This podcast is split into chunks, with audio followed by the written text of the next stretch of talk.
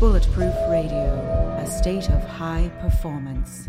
You are going to love today's episode because we go deep, so to speak, on something called hyperbaric oxygen therapy. And this is something that has such a broad applicability to almost anything that you might want to do, like be more resilient, uh, perform better, recover faster, or recover from almost any disease you can think of, whether it's a short term or long term. Uh, there's a potential for this stuff to help. I'm interviewing one of the world's top medical professionals who's spent his career working on this and written some books about it. So there's a lot of stuff you can do to help yourself, help the people around you. You'll just find nuggets sprinkled throughout. Enjoy the show and listen through all the way to the end to get the good stuff. For 25 years, I've had a strong passion for understanding the science behind why we age and what we can do about it. One of the most groundbreaking discoveries in the last two decades is senolytics. Senolytics are plant derived or pharmaceutical ingredients that can help your body drop old, worn out cells. Scientists call them senescent cells, and in my books, I call them zombie cells. As you age, those senescent cells build up in your body. They live for a long time and they eat up your energy. There is a hack for this. It's called Qualia Senolytic. Your podcast sponsor, Neurohacker Collective, created Qualia Senolytic. It eliminates those zombie cells and has a clinical study that supports its effectiveness. I really felt a difference in how my body moved after just a couple months on Qualia Senolytic. It's upped my energy level even more, and my joints feel really good. If you're over 30 and you want to use a clinically tested formula to help you feel younger, try Qualia Senolytic. To get younger now, visit neurohacker.com slash Dave and try it risk-free for up to 100 days. Use code DAVE at checkout to get 15%. That's neurohacker.com slash Dave. Use code DAVE. You're listening to Bulletproof Radio with Dave Asprey. Today's cool fact of the day is that, get this, there's no diet that works for everyone. And now there's science to back it up. Uh, weight gain or loss can depend on how your genes react to a certain diet, at least if you're a lab mouse. So, for certain strains of mice uh, that they tested, they found that four different diets worked really well. The problem is that one kind of mouse was impervious to dietary changes, another's blood sugar shot up on every diet they could find except a typical Japanese diet. And the results of this back up recent evidence that your response to foods might change based on your genetic makeup. And this wasn't in the study, but I can tell you right now, your mitochondrial genetic makeup, which is basically the plans for how your energy production systems in the body are made, it's different than the stuff about how your hardware is made, like your eye color, your bones, your height, stuff like that. So, the thing that's responsible for taking food and air and light and making energy out of that that part of you may be more or less responsive to certain foods, and that's okay. The same algorithm works. Do more of what makes you strong, stop doing the stuff that makes you weak, and don't eat toxins is generally a good algorithm for whatever diet you end up working with.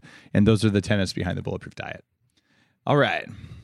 If you've not heard of the bulletproof performance kits, uh, whether you're new to the show, new to bulletproof, and just looking to try some of the foundational products for upgrading yourself, or you have specific goals, there are now a dozen specialized kits you can choose from like around coffee, brain uh, function, detox function, things like that, head on over to bulletproof.com and check out the ability to pick a kit to do what you want it to do so you get the right supplements, the right food, and right everything else. Today's guest is Dr. Paul Harch. We're going to talk about something that's all around you today, which is oxygen and how you can pressurize it to treat a whole host of things like making your brain work better, wound treatment, and I wanted to interview Dr. Harch because he leads the University Medical Center Hyperbaric Medicine Department. He's a clinical professor of medicine in New Orleans, a graduate of Johns Hopkins University School of Medicine, which is a very well respected school, and comes from UC Irvine and has looked very heavily at what happens when our bodies use oxygen. And he's looked at central nervous system, wound healing, autistic kids, brain injured divers, boxers, uh, people with uh, PTSD and he's been he's presented research seven times to U.S. Congress, been nominated for the NIH Director's Pioneer Award. In, in short, to summarize all that stuff, he's a total oxygen badass. So, Paul, welcome to the show. Thank you very much. Pleasure to be on. First up, and I love to ask uh, people when they come on the show, you've had a really a successful career taking something that's been sort of in the corner of medicine, this hyperbaric stuff, and really just digging in and doing this. But why why are you so focused in this area? Like what what gets you up in the morning about oxygen therapy? It, it changed my life, and specifically the the powerful results I saw clinically with patients and the way it changed their lives just left me no choice. I couldn't walk away from it. You know, you go through life and you watch pitches come across the plate. And when this finally came, it was so powerful that uh, uh, I had to take a swing, and I did. And it's been very rewarding. So, what what happened with you in oxygen? Well, I was pretty disillusioned in medicine. Uh, I was nine years out of medical school and didn't like what I was doing, didn't like uh, just the whole scope of allopathic medicine. And uh, I got interested in the commercial and sports scuba divers down here in the Gulf of Mexico who were coming in with decompression sickness. And people don't realize it, but it affects the brain. It's not talked about a lot for a lot of reasons, but uh, I became interested in their neurological handicap, if you will. And specifically, that our results were nowhere near as good as the Navy's. Navy says 90% cure, first treatment, you're done. We were getting about 40%.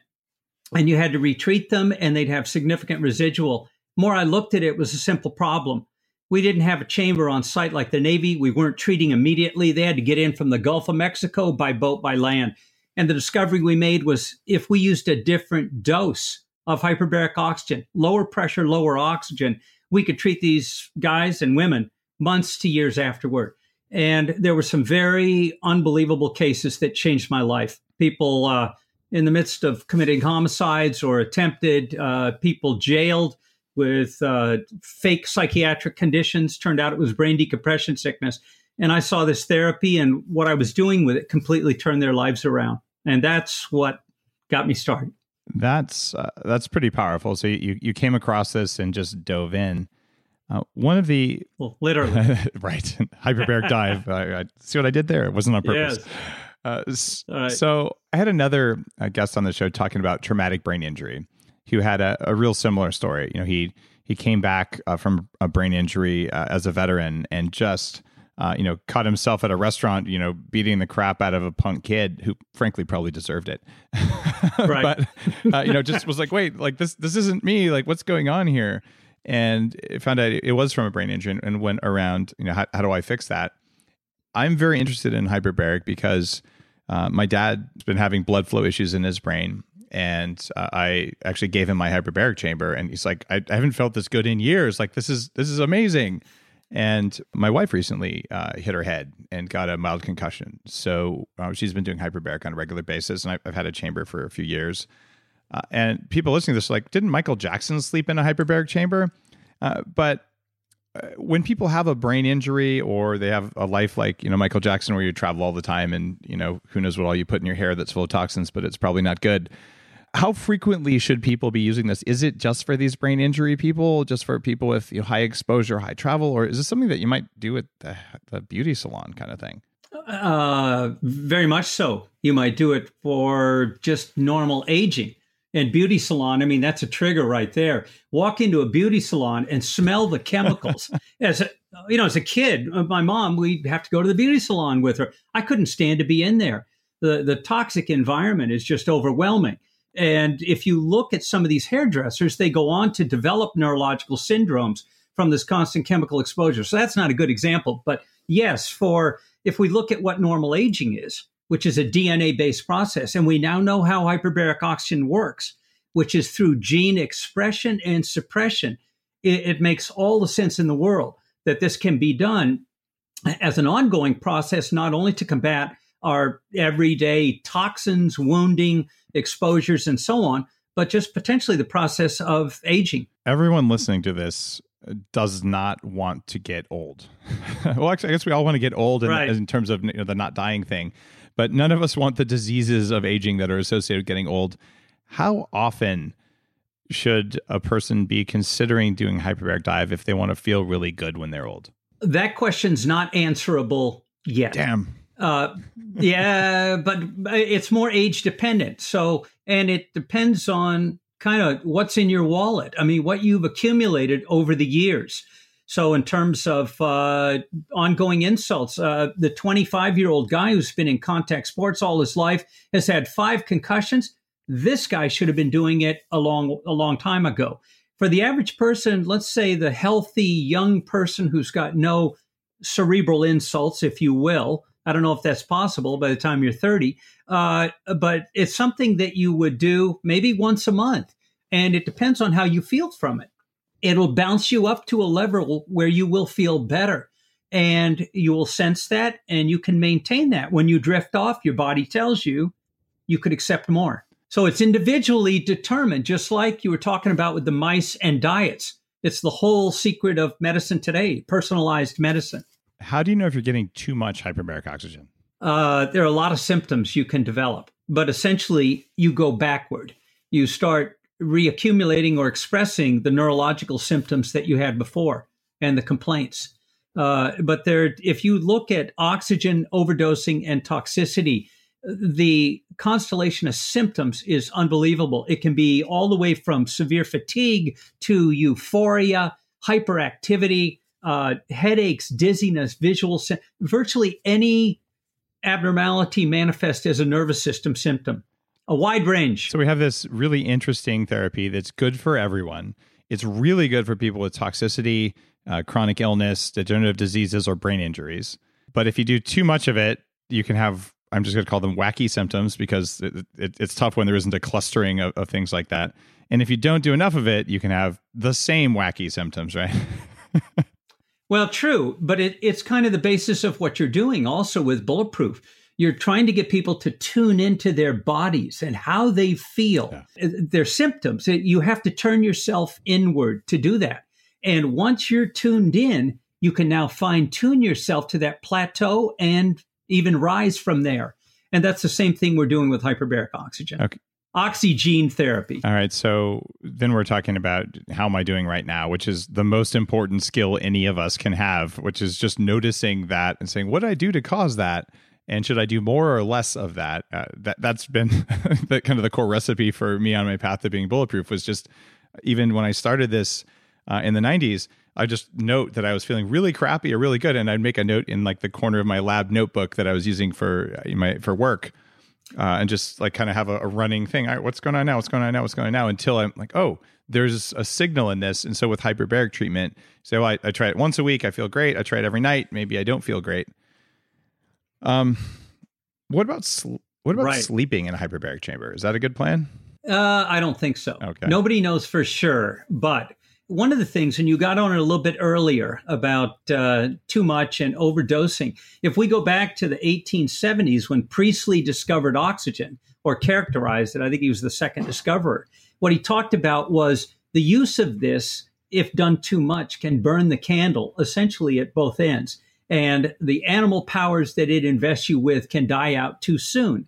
So, yeah, there's an overuse. And the key to this is doing it intermittently for instance, if you have a 911, well, I'm older than you. So let's say I had a 911 incident right now. I plop over and EMS comes out and they try to resuscitate me and they slap me on a face mask of oxygen. They slap it on me and take me to the hospital. What used to be done is people were kept on oxygen for half a day, a day at a time, even longer. You will not get any of the same effects you get with hyperbaric oxygen. And the reason is you have to stimulate and withdraw.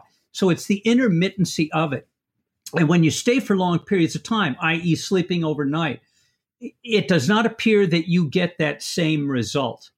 So there's not good data on that. I know Michael Jackson uh, was uh, publicized that supposedly he slept in it, and some of the professional athletes, but I really don't think it's getting them the benefit fit that they can get if they just did it intermittently. Uh, th- there's kind of two forms of hyperbaric uh, treatment. One is just pressure, and the other one is pressure plus breathing oxygen or pressure with oxygenated air.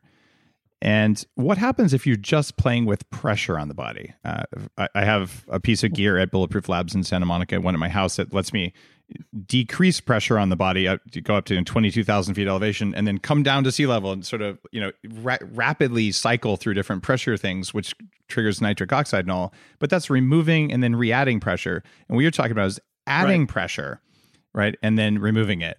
So, so, what happens when you just do pressure without oxygen? it's almost impossible to do that. The only way you can do it is in very carefully controlled lab experiments. So what you're talking about, it's all on the same continuum, but I'm going to take it to the pressure side for a second.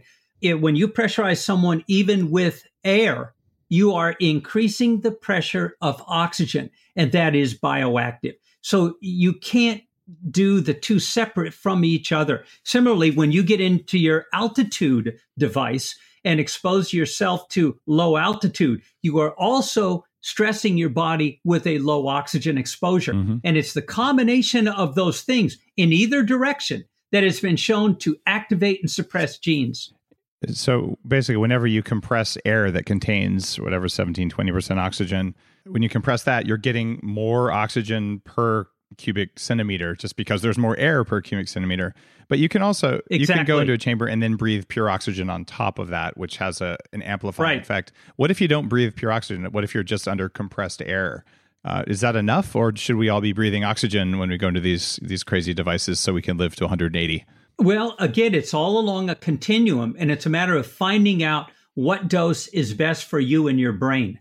So, yes, there is unequivocal benefit to using compressed air, but not everybody responds to it. And the idea is to try to dose that to your injury, your genetics, uh, your anatomy, everything that's you. You've talked a couple times uh, around modifying genes. Yes. What does manipulating pressure of air do for gene modification like that sounds I, I, believe it just because we know your genes respond to the environment around you but like what evidence do you have and, and how does that work there's all sorts of evidence uh, and it doesn't actually modify the gene it modifies the mm-hmm. expression of the gene so you know the, the genes we were taught in medical school just sat there until you had to reproduce uh, i mean once you were developed it was all done but in fact, it, I mean, it is constant. Your chromosomes are being read, the genes eh, transcribed and then translated to proteins. And it turns out we've got, I think, 19,000 protein coding genes. What's been shown is a single hyperbaric oxygen exposure to 2.4 atmospheres for 60 minutes turns on or turns off up to 8,101 of those. So 40% of all of our protein coded genes can be turned on with a single limited hyperbaric oxygen treatment. And what they've shown is the largest clusters of those turned on genes are the growth and repair hormone genes, the anti inflammatory genes, you're going to love that. And the largest clusters of the turned off genes are the pro inflammatory genes and the ones that code for programmed cell death. So every time you go in a hyperbaric chamber, even with air or with oxygen supplemented, you are stimulating growth of tissue, inhibiting inflammation, and turning off cell death to varying degrees, depending on the pressure and the oxygen, because the gene sets are different with different pressures and oxygen. So there's a mouthful. That is a mouthful, and it definitely changes gene expression. You can do a diet with temperature. Uh, you mentioned earlier yes. hypoxia. I actually do intermittent hypoxic training and wrote about that in, in Headstrong, where you know, I breathe air with no oxygen for a little while exercising, which is not a fun experience uh, and then I'll breathe pure oxygen. So you can feel the difference when you're playing with these these gases in in the blood. Uh, but everyone listening is like, okay, is this some other crazy biohack I have to do? And so I'm going to ask you like a real you know, man in the street question. You have 150 bucks. You can get a massage, or you can do a hyperbaric treatment. Which one do you do? Uh, depends on whether you're ill or not. If you're not and you don't have a problem, I'd go get a massage. Okay. Because it you have to answer the question, what am I treating? If you're a young 30 year old person, uh, healthy, active, eating a good diet, you know, everything's going well for you. I don't think hyperbaric therapy of any type is necessary. But if you've got something wrong that has caused some wounding to your body or central nervous system, you're going to need a block of 35 to 40 hyperbaric treatments to try to repair that injury. From there, you can then look at intermittency. For the average aging person, I'd wait until you get to the point where you're not feeling good or you're, you know, you're starting to question, eh, you know, I'm not up to my, the way I used to be. And that's the time I'd start intervening, but it won't be just one treatment. So you don't look at this as a preventative therapy, more as you need to have something wrong to really get the benefits? No, I do. But in a preventive way, you're still going to have to do it in kind of a maintenance fashion, meaning going in and getting a massage or a hyperbaric treatment today and then coming back six months from now and trying another. You're not going to get any sustained benefit from that. It's something that, I mean, it's kind of like your bulletproof diet in a way, but you don't have to do it quite as frequently. You know, I mean, that's a daily thing. Got it. Uh, so I, I definitely would say 48% of people under age 40 have early onset mitochondrial dysfunction, uh, according to some of the research in Headstrong.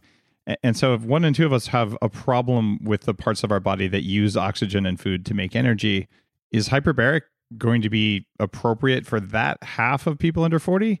Uh, yes. Okay, got yes. it. So, so there's a case for it, even if you don't have blatant symptoms. But if you're not kicking ass, you're not like feeling great, then maybe it's worth a try. And if you feel amazing after the first treatment, that's a sign you maybe want to do more. Exactly. But you've got to answer your question of why you're not feeling great. Yeah. As you identify in your book, there's a wide range of insults that are assaulting your body every single day from the air you breathe, what we ingest, you know, the water we drink, the electronics, uh, everything. And some people are more sensitive to that, just like they are to medications, the mouse diets, etc. And so if you're not feeling well, there's a cause.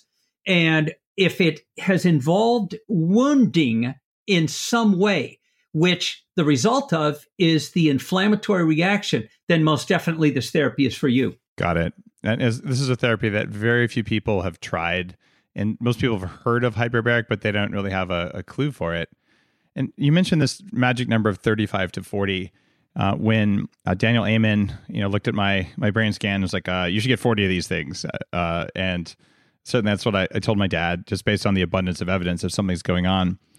And recently, uh, a friend of mine who uh, runs a large private jet company reached out. I was like, "Dave, I, I think I have Lyme disease. Something's not right." And got his his lab data back, and he actually had lots of shockingly exposure to chemicals uh, and some other stuff going on, including a toxic mold exposure. And so, same thing. I'm like, do 40 hyperbaric treatments. And he just called me this week after eight of them. It's like, Dave, I got my life back. Like my brain is working again. Like, I, am over the hump. I, I've been struggling for almost a year and all of a sudden I, I feel better. Uh, so to know that that's available is cool. I got to ask you though, and you may have an answer to this when the average person in the average city says, I want a hyperbaric treatment, do you know how much it costs? Assuming you're not at a hospital when you do it. In the private sector, freestanding facilities, it's anywhere from 150 to $350.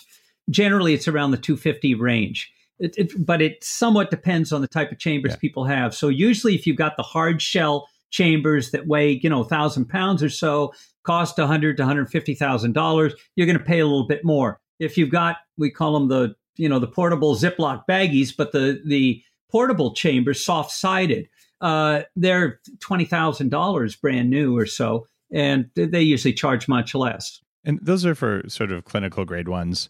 Uh, I did the math when I first looked at this, and you can buy somewhat sketchy uh, home units for, uh, that go up to about 1.3 to 1.5 atmospheres uh, for about five thousand dollars uh, coming from China, and I whether they have BPA right. in them, I have no idea.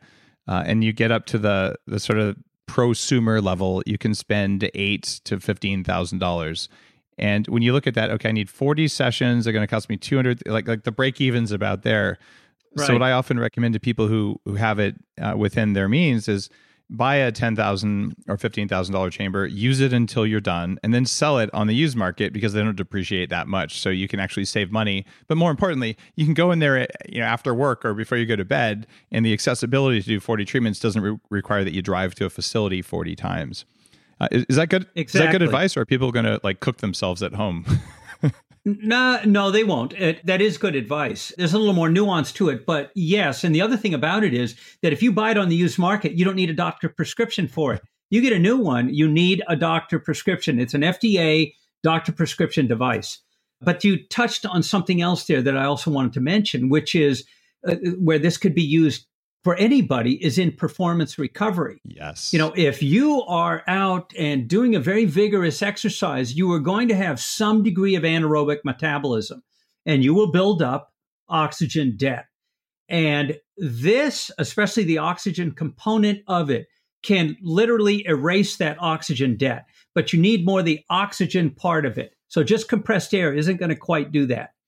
It can help, but it's only going to give you about a 28, 30% increase. So then, if someone's going to do a really heavy workout, or they just finished an Ironman or a triathlon, or even just a heavy weekend workout, if you're going to wake up the next morning with sore muscles, is it just a good idea to just hop on in if you've got one in your living room? Ideally, you'd like to go in right after your workout because that's when your oxygen debt is maximal and you can treat the breakdown metabolic products before they are in the tissue and cause their reaction, if you can say, the achiness and soreness of the next morning. But even if you did it the next morning, it's still going to help. Are you still going to build muscle and put on the mass or get the the aerobic cardiac adaptation if as soon as you exercise you hit it with a ton of oxygen? It's not a ton, but I mean we're not we're not yeah. going to the levels that we're usually doing in the hospitals. It's actually an intermediate level. Uh, the answer to that is not completely known. I can only tell you that from people who are using for perform- performance recovery, they are not seeing a decrement okay. in performance. So, in fact, this is allowing them to function at a higher level and in a sustained way. Uh, there are a lot of, of pro athletes who listen to Bulletproof Radio. I, have heard from a whole bunch of NFL teams uh, who uh, have you know, gone bulletproof and reached out. And so they could potentially use this. And there's a lot of other people from a variety of sports. They could use this after sports, but especially in, in something like football where you hit your head a lot. Should you be in hyperbaric before you go out on the field or just after? If you go and use it before you go out on the field, it can actually have an exhausting effect on you. In other words, it's going to, it potentially can energy deplete you a little bit. And the best example of this, uh, if you go to Sports Illustrated in 95, I think the summer issue, August, they had the story of the Vancouver Canucks.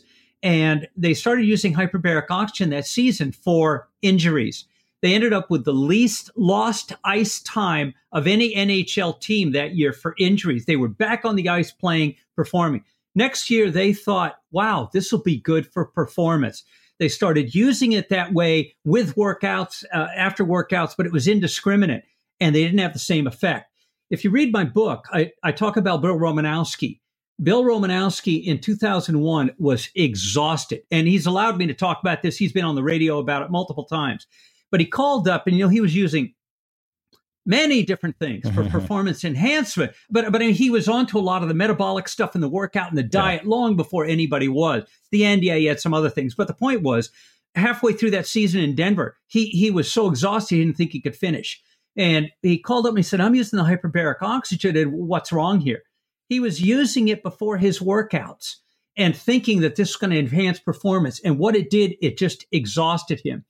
So I turned it around and I said, You need to do this after your injury, which is right after that Sunday game or after injuries in practice. Well, he went on to play the rest of that season, played, I think, another one there, got traded to San Francisco and uh, then to Oakland. And he finally had that tearful retirement. The reason was he couldn't get hyperbaric oxygen in the Bay Area once he got transferred.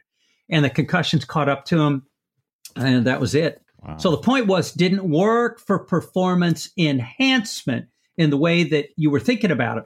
It's for recovery after performance and injuries. I could hug you for saying that. Like the the number one performance enhancer is recovery.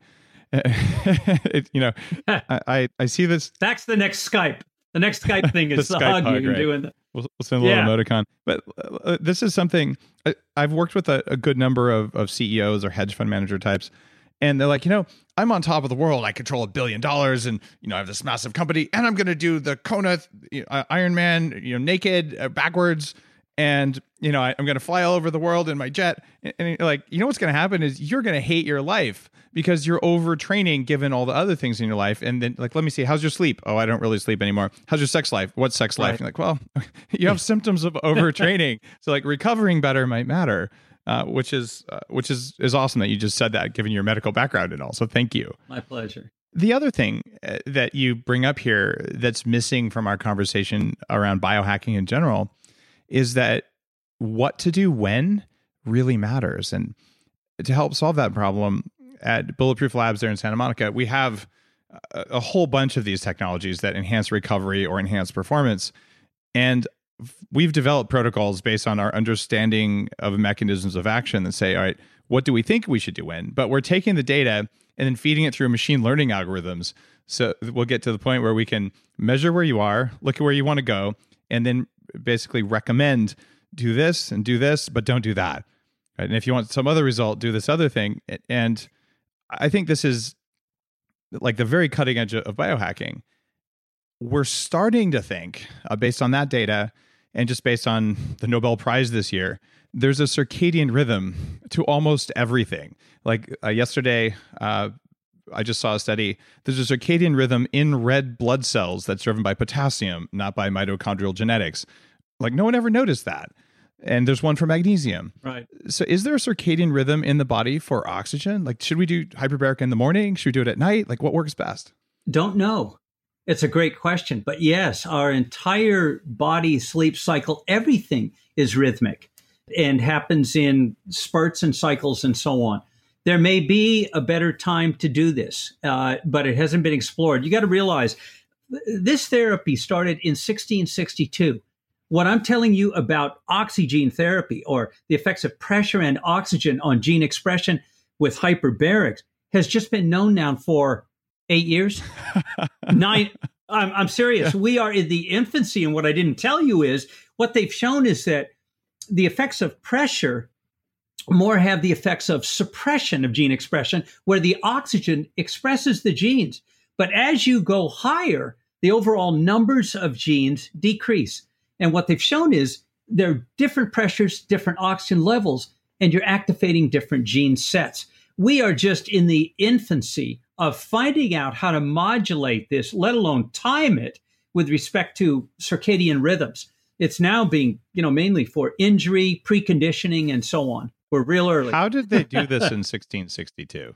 It was just a pressurized chamber with pressurized air. A little bell. It was an enclosed apparatus called a domicilium and they pressurized it with a little bellows device. And he could also depressurize it by just changing the valving. So it was a hypobaric and hyperbaric chamber. And you fast forward like 300 and something years, and I've basically got a similar setup downstairs, but instead of having a, a servant pump the bellows, I have a turbine. Exactly. Yeah, the more things change, the more they stay the same. I, I thought it was cool right. for a while till this interview, but now I, am just, I'm, I'm antique. Uh, all right, just a random question. Do you have an antique version, one of those in your office? Uh, no, oh, I don't. But you would if you could, right? That's exactly uh, right. Uh, there probably aren't any surviving ones, would be my guess. No. One thing I didn't mention, and I should have mentioned in in your introduction, is that your book is called "The Oxygen Revolution."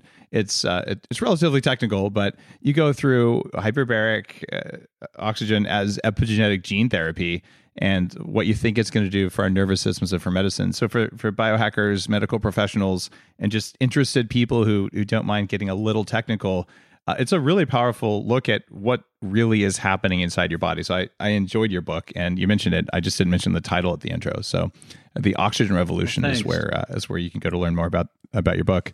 Uh, it's fascinating that given the medical background and a genetic twist, uh, you're looking at this stuff how does genetic expression change in something like uh, traumatic brain injury or, or PTSD? Uh, have you looked at that and what the changes of those genes would be like with oxygen? Uh, I haven't, okay. but we're right at the initiation point for that. I mean, there is uh, a lot of work on gene expression after traumatic brain injury. What I've looked at is from the standpoint of a wounding process. So, as you probably know, our brain is composed primarily of gray matter and white matter. Gray matter, where the neurons are the densest, and the white matter is all the cable connecting track. Almost all of the injury, at least in mild traumatic brain injury, is to the connecting tracks, the cable, which is, as you well know, 63% fat or so, myelin. yeah. uh, and, and, very fragile. They're long tracks, just like a fiber optic glass table. And when the brain is shaken, the torque effects break those and damage them. And those are the microscopic wounds of traumatic brain injury, such that what you end up with is decreased bandwidth. And those are the targets, those little wounds of hyperbaric oxygen. So it turns out, and we're we haven't published the study yet. We've got the data. I'll, I shouldn't pre-announce it, but we did a stu- we did a study on a major college football team, and what we have found is that various genetic markers are given off with concussion that are markers of acute concussion and that recede as the patient recovers from it.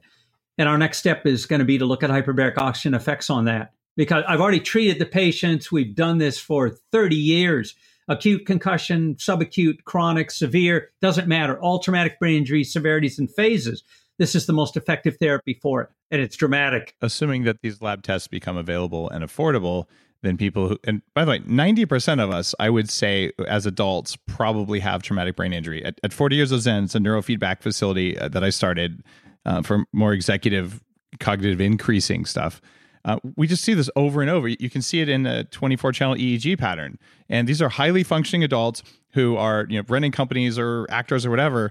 But it, it's, it's not that they're broken. It's just that there's this capacity that their brain routed around and you can train the brain to do that. But if it, if you got injured 10 years ago, is, are these markers still going to be somewhat elevated? or is it decline? Potentially, wow. potentially, likely different markers. They're acute phase, they're the subacute phase, and they're chronic markers. So what's happening is that at, just like the inflammatory reaction, at all phases of the inflammatory reaction, there is different gene expression remodeling, and it can go on for years. So you can measure different things all the way along. But the original injury you cannot completely get rid of. And this was shown in 1980 by a neuropsychologist who took college students, one group who had had a mild traumatic brain injury two to three years before, been knocked out unconscious, definition, mild TBI, awakened, and two to three years later, completely asymptomatic, top of their game. They matched them to a control group, never had a concussion. Tested them with cognitive testing, the two were identical. Took them in an altitude chamber to 11,800 feet, retested them, the ones with the previous concussion showed a 10 to 15% reduction in performance. What it told you is they had lost reserve capacity. The injury was partially still there. They'd accommodated it, but you could bring it out during stress. So just take that to where it needs to go. Sleep deprivation, uh, overuse, exhaustion, uh, chemical effects, uh, drug effects, low altitude, you name it. So this is a core resilience play, uh, which is which is really yes. cool. Wow. Okay, that's uh, that's really powerful. Does this mean that if someone has a really hard time going to altitude, that it's a possible indicator of either a brain injury or a mitochondrial disorder? Unquestionably. What what you're doing is a stress test on them. Like we do with cardiac stress test, altitude is a hypoxia and low pressure stress test for the body and brain. Many many of these brain injured people, in fact, I, I'm sorry, I'm no, getting carried away. But yeah.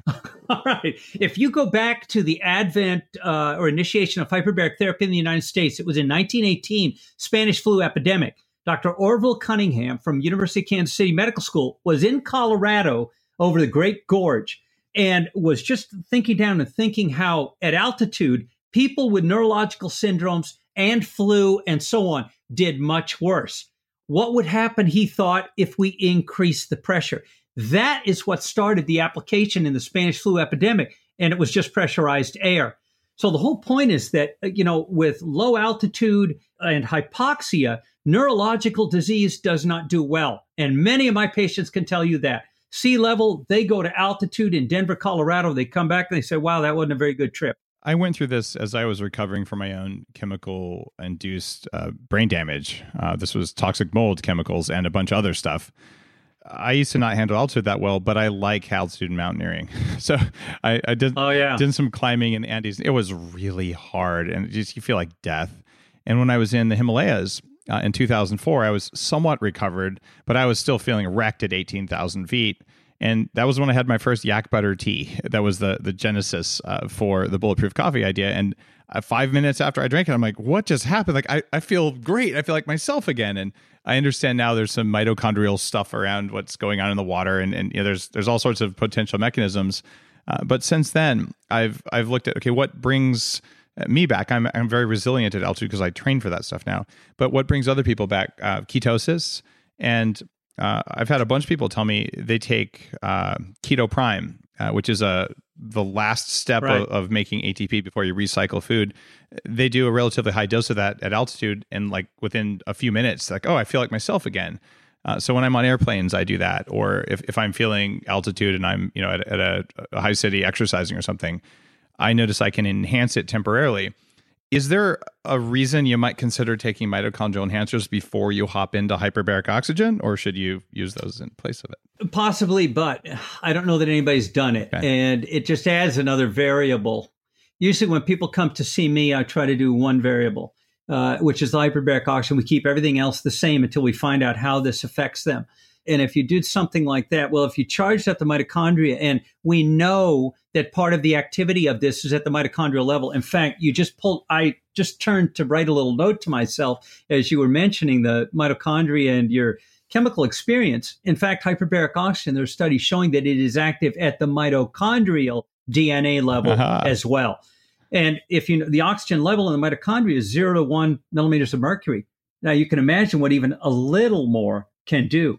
So, yes, I'm supposed by adding some octane fuel enhancer, like you're talking about with KetoPrime or something else beforehand, may really juice it up and actually change the dose of hyperbaric oxygen that you would need. Maybe you'd need a lesser dose. Oh, how cool. I don't know that I have the good data to know whether I got the right dose yet, but all right, n- next time I hop in the chamber, I'm I'm going to take a full stack and see if I if I, if I grow new arms or some sort of uh, you know, red kryptonite thing. That would be fun.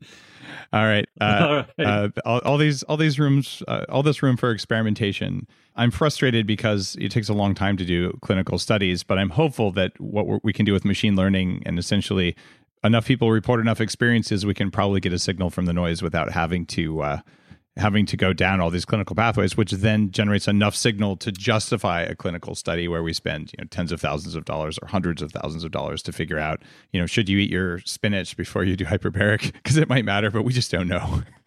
well, unquestionably, in fact, what we're doing right now and all of the social media and so on.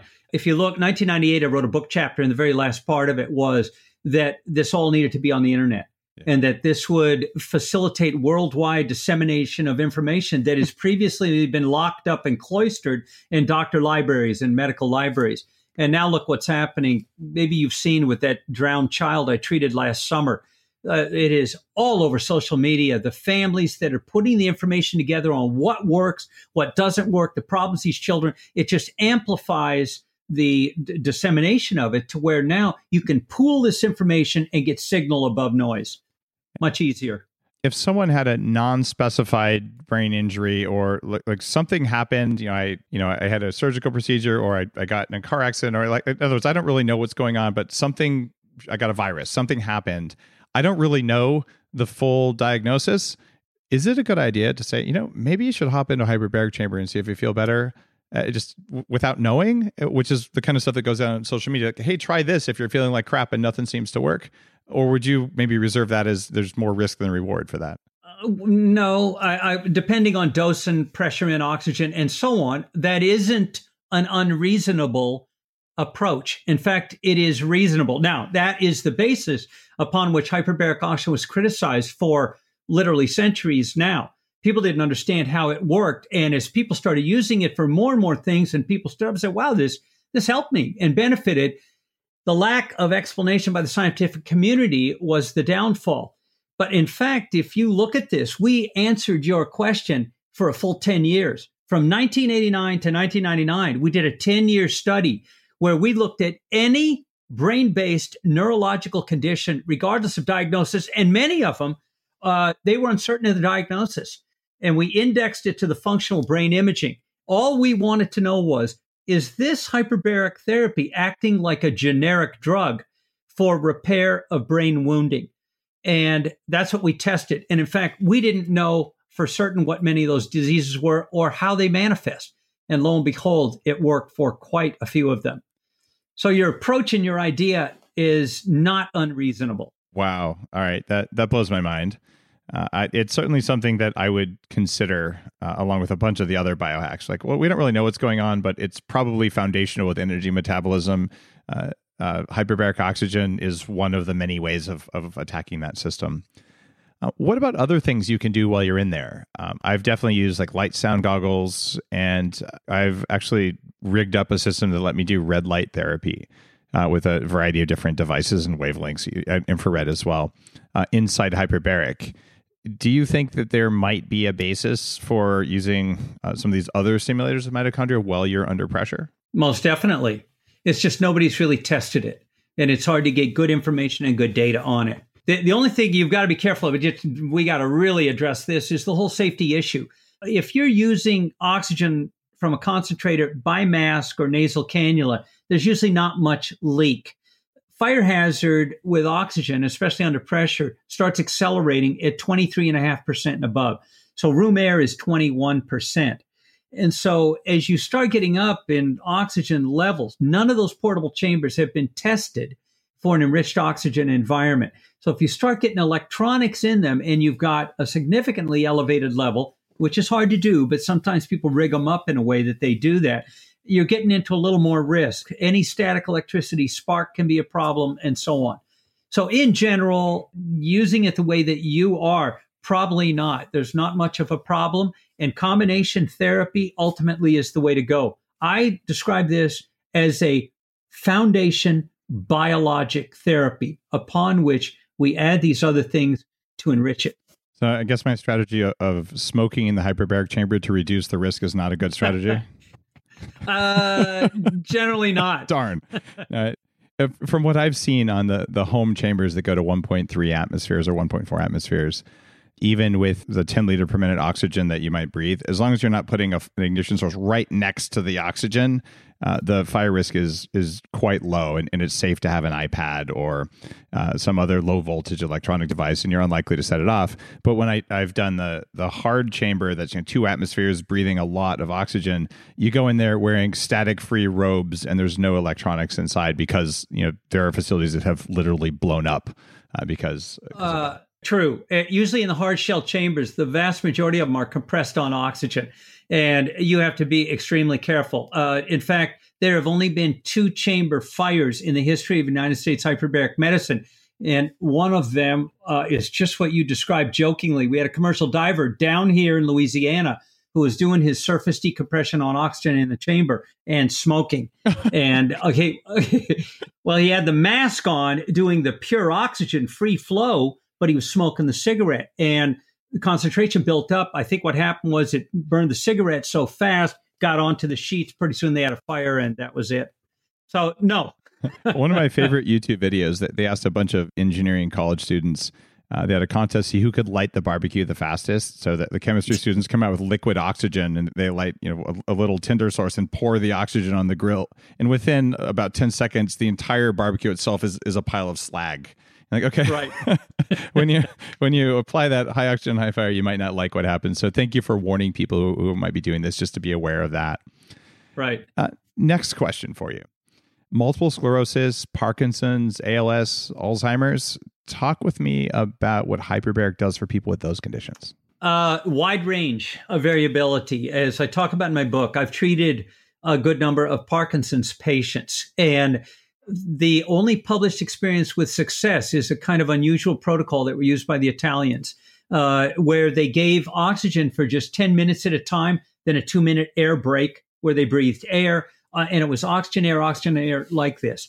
And they claimed uh, results in certain subsets of patients, like vascular causes, stroke causes of Parkinson's versus other groups. So Parkinson's is it still hasn't been sorted out.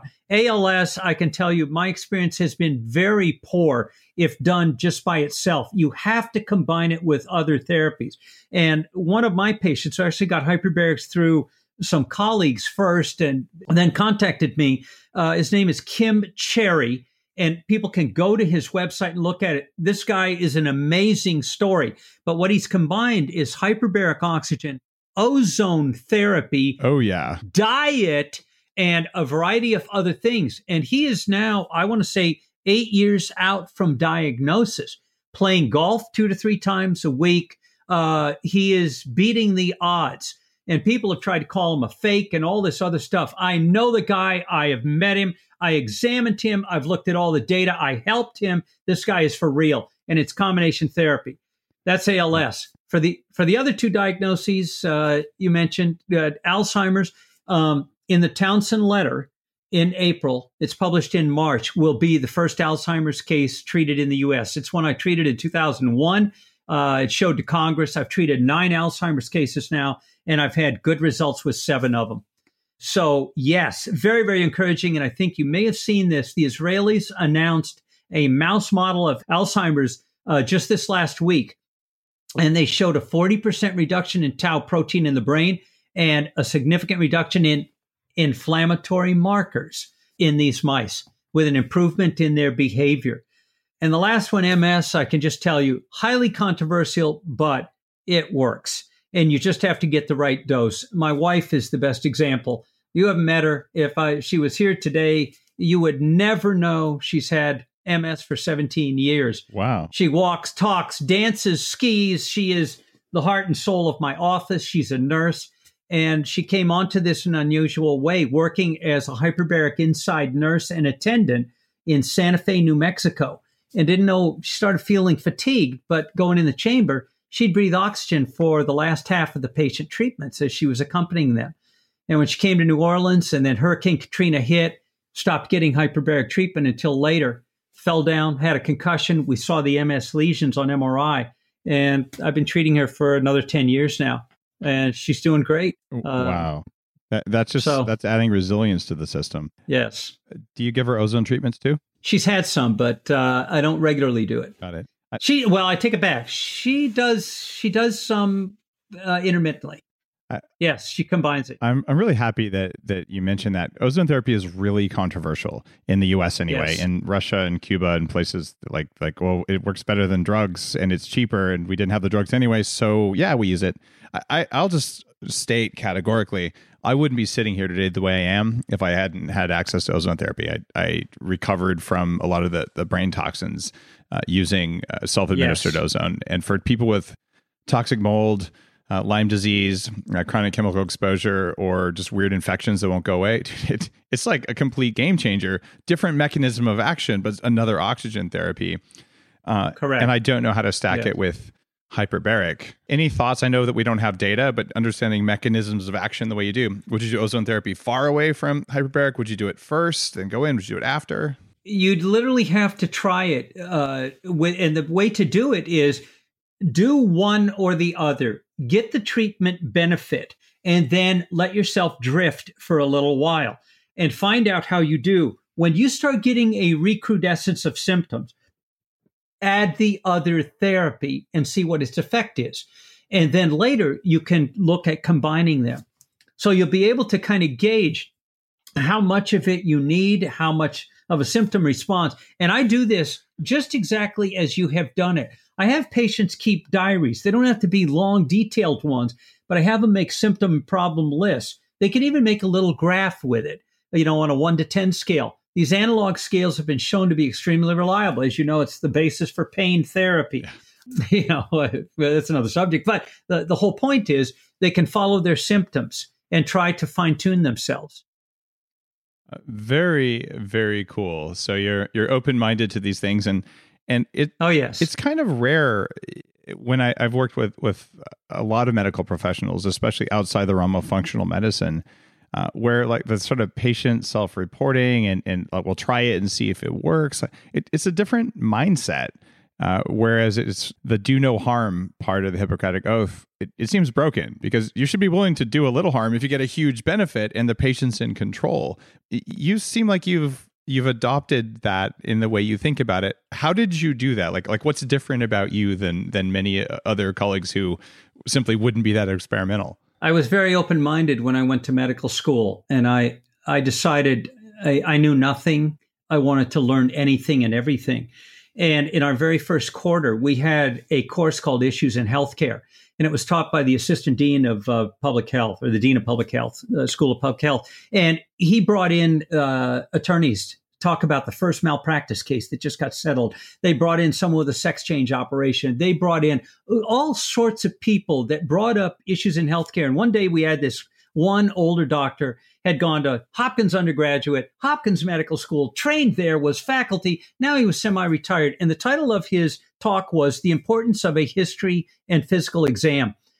One third of my class didn't even show up. And by the time this guy was 15 minutes into it, one third of the rest had gotten up and walked out right in front of him. It was the rudest thing I'd seen in four years. But his message was the most powerful of anything I learned at that medical school, which was all science and, you know, hard, yeah, hard science and such. Yeah. And it was that if you listen to patients, they will tell you what's wrong with them. and by the time you're done taking a history from them, if you don't have a very short list of diagnoses to choose from, you failed. You need to go back and start over again. And when you combine it with the physical exam, you ought to have a good idea what's wrong with people. And that stayed with me and was reinforced time and time again to the point where I realized look, I can't practice medicine unless I'm willing to listen to people. And and to go one step further, what you're talking about is listening to people and looking at them is actually the foundation of allopathic medicine that we don't want to admit or is not admitted. It's all about writing prescriptions, drawing t- lab values and looking at MRIs. And so, no, it's not. Those are confirmatory. I mean, they can help in some ways, looking at esoteric stuff that you can't put your finger on. But the reality is, how do I determine if you're sick? When you come into my office and I don't have that MRI and I don't have all that blood work, it's coming back in a week or however long. I look at you. I look at your face and your eyes and your body language. Are you sick or not? And what, what you're telling me.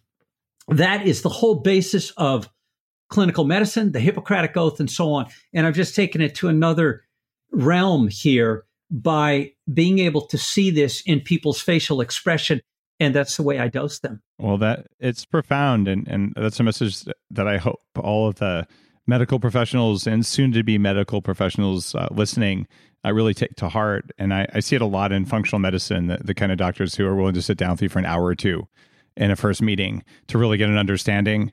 And I'll I'll never forget one of the people, uh, one of the doctors I interviewed in Moldy, the documentary about water damaged buildings and toxic mold. Uh, she was a physician, and she she basically said, "Look, in medical school, they teach you if someone has more than three or four symptoms, they're a hypochondriac, and they're probably lying to you." I'm paraphrasing, and you know you shouldn't believe them. You should pretty much give them antidepressants, like they're a nutter. And and I I just remember this doctor when I was fat and nothing worked, and he looked at me and said, "Maybe you should try and lose weight." And I'm like, no kidding. Like I've worked out 18 months, six days a week, an hour and a half a day. Like the weight's not coming off. I don't eat anything, you know. And and you could just see it. He's like, liar like like clearly that this right. guy's like eating snickers bars as soon as he leaves the office and and that was really frustrating and that was a three minute conversation uh, where you know that that l word you use, listen uh, so that you, you learned this because you had a, a, a, monumental lecture from someone who made a huge difference in, in your trajectory from just one one good piece of advice that stuck. Wow, that's cool. It's the single most important thing I got out of medical school. And you know what you're talking about there, unfortunately, has been the plague of so many women. Yeah, they're women. Women are so sensitive because of the hormonal cycle they go through. They're very tuned in to their inner feelings, and they also lodge more complaints as a result. They, when things are out of whack, guys, you know, it's like a diesel. They put it in forward and they go, you know, and uh, it, it's not too nuanced for a lot of men. But women are are just finer sensitivity, and th- those complaints often have been looked at and termed as hysterical, and women get very easily written off. Uh, and it's been a problem. It's but you got to listen to people. It's been a problem, and it, it's also a gift. Uh, women are better biohackers than guys because they notice stuff before we do, on average. Like, like right. there are guys who are more sensitive and women who aren't sensitive. But if you, you know, close your eyes and and you know look at a specific, uh, you know, specific gender, like like generally speaking, like yeah, I felt a difference because there's always a difference. Versus for guys, there's a difference, but it's more subtle, and we often have just ignore it because you know we wanted to eat. right. well, this has been a, a real fascinating conversation, and I'm I'm eager to hear your answer uh, to our final question, uh, which is uh, based on your whole path, not just your medical expertise, but just what what made you uh, focus, what what made you want to change the game in your industry, and you know be nominated for these these awards and write these books, and just you know make the difference you've made. Based on that path, if someone came to you tomorrow and said, "Look, I also want to perform better as a human being. Like I want to I want to change the game." Uh, what are the most important pieces of advice you'd offer someone like that? Well, there there are three of them, and the first one is the secret to life. I believe is balance. It's hard work. It's hard play. It's loving relationships. It's exercise, diet. It's a spiritual life. It's a balance between all of these things. And the people who can achieve balance, like the Greeks did and what they preach, are the ones who do the best. It's kind of like the uh, temple at Delphi and the oracle. uh, everything in moderation. The second thing is go natural. Everything we need to make us healthy, happy, and so on is right here on earth. Man made substances, uh, the whole hubris of the idea that we're going to make something that interacts with the unbelievable complexity of our body and have no side effects and, and give us cure of a complicated disease is just fantasy.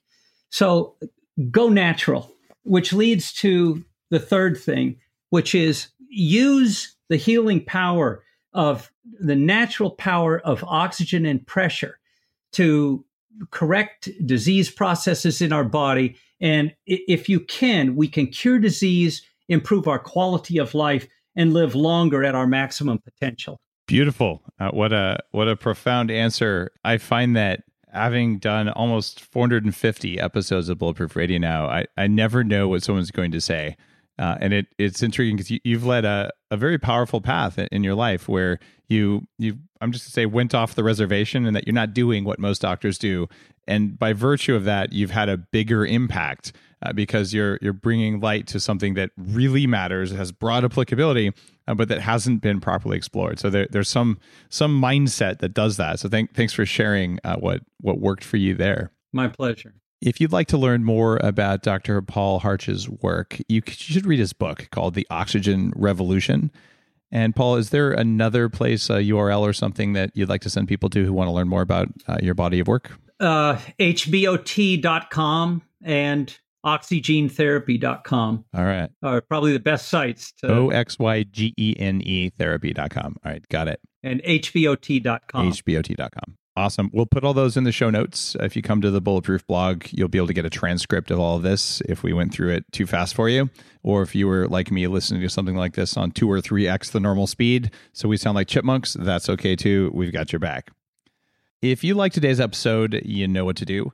Head on over to Amazon. And if you want to know more about hyperbaric oxygen so you can have more resilience or maybe treat one of these many things we just talked about, read Paul's book, uh, The Oxygen Revolution.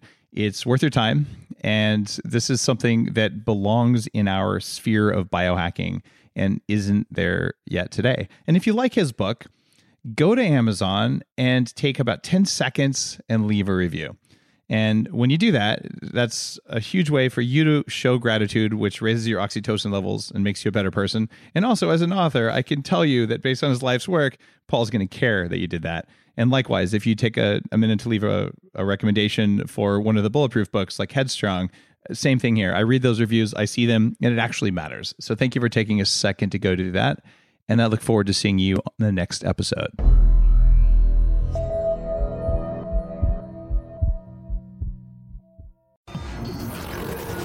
The Human Upgrade, formerly Bulletproof Radio, was created and is hosted by Dave Asprey. The information contained in this podcast is provided for informational purposes only and is not intended for the purposes of diagnosing, treating, curing, or preventing any disease. Before using any products referenced on the podcast, consult with your healthcare provider, carefully read all labels, and heed all directions and cautions that accompany the products. Information found or received through the podcast should not be used in place of a consultation or advice from a healthcare provider. If you suspect you have a medical problem or should you have any healthcare questions, please promptly call or see your healthcare provider. This podcast, including Dave Asprey and the producers, disclaim responsibility for any possible adverse effects from the use of information contained herein. Opinions of guests are their own, and this podcast does not endorse or accept responsibility for statements made by guests. This podcast does not make any representations or warranties about guest qualifications or credibility. This podcast may contain paid endorsements and advertisements for products or services. Individuals on this podcast may have a direct or indirect financial interest in products or services referred to herein. This podcast is owned by Bulletproof Media.